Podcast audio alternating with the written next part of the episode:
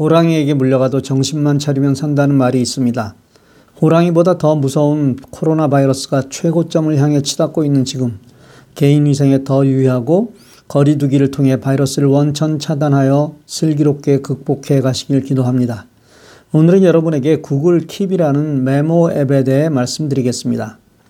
일상의 삶 속에서 메모를 해야 할 때가 많습니다. 만일 내가 스마트폰을 손에 들고 있으면서 연필과 종이를 찾고 있다면 안타깝게도 나는 스마트폰을 전혀 스마트하게 사용하지 못하고 있는 사람임을 인정해야 합니다. 스마트폰으로 메모를 할 방법은 많습니다. 카카오톡에서 나에게 카톡을 보내 할 수도 있고 에버노트 같은 앱을 사용할 수도 있습니다.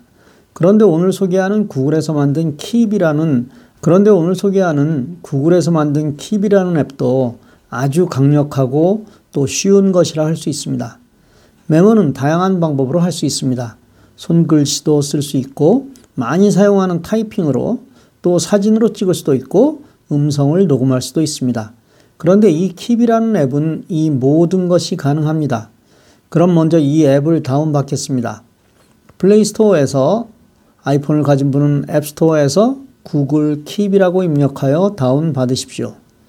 앱을 열면 아랫부분에 다양한 방법으로 입력하는 도구가 보입니다.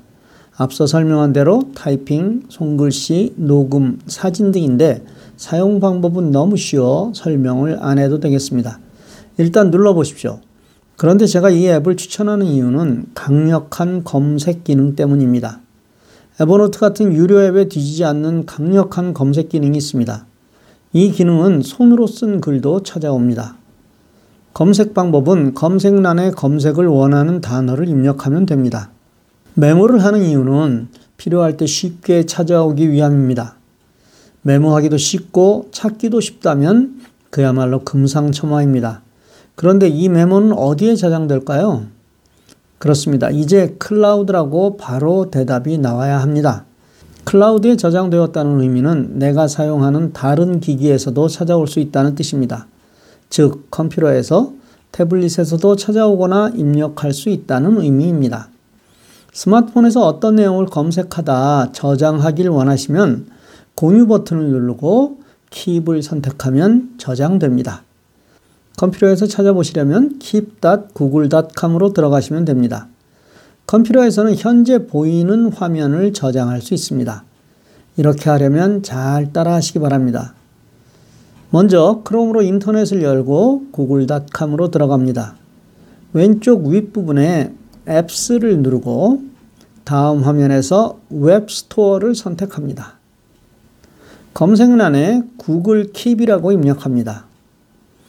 Google Keep을 찾아오고 오른쪽에 있는 Add to Chrome을 누릅니다. 컴퓨터 상단에 킵이 보일 것입니다. 이제 컴퓨터에서 기사를 검색하다 이 기사를 저장하려면 이것을 누르면 됩니다. 이 방법은 크롬에 광고를 뜨지 않게 한다든가 하는 방법으로 자주 사용하는 것이니 꼭 익혀 두시기 바랍니다. 아직 뒷부분이 어려우신 분들은 스마트폰 자체만으로도 아주 강력한 앱이니 오늘부터 잘 사용하십시오. 하나하나 차근차근 사용의 범위를 넓혀가는 것이 스마트폰을 보다 스마트하게 사용하는 현명한 방법입니다. 오늘도 복된 하루 되시길 바랍니다. 감사합니다. 지금까지 5호를 발간했습니다. 어떤 분에게 물었습니다. 많이 나누고 계시나요?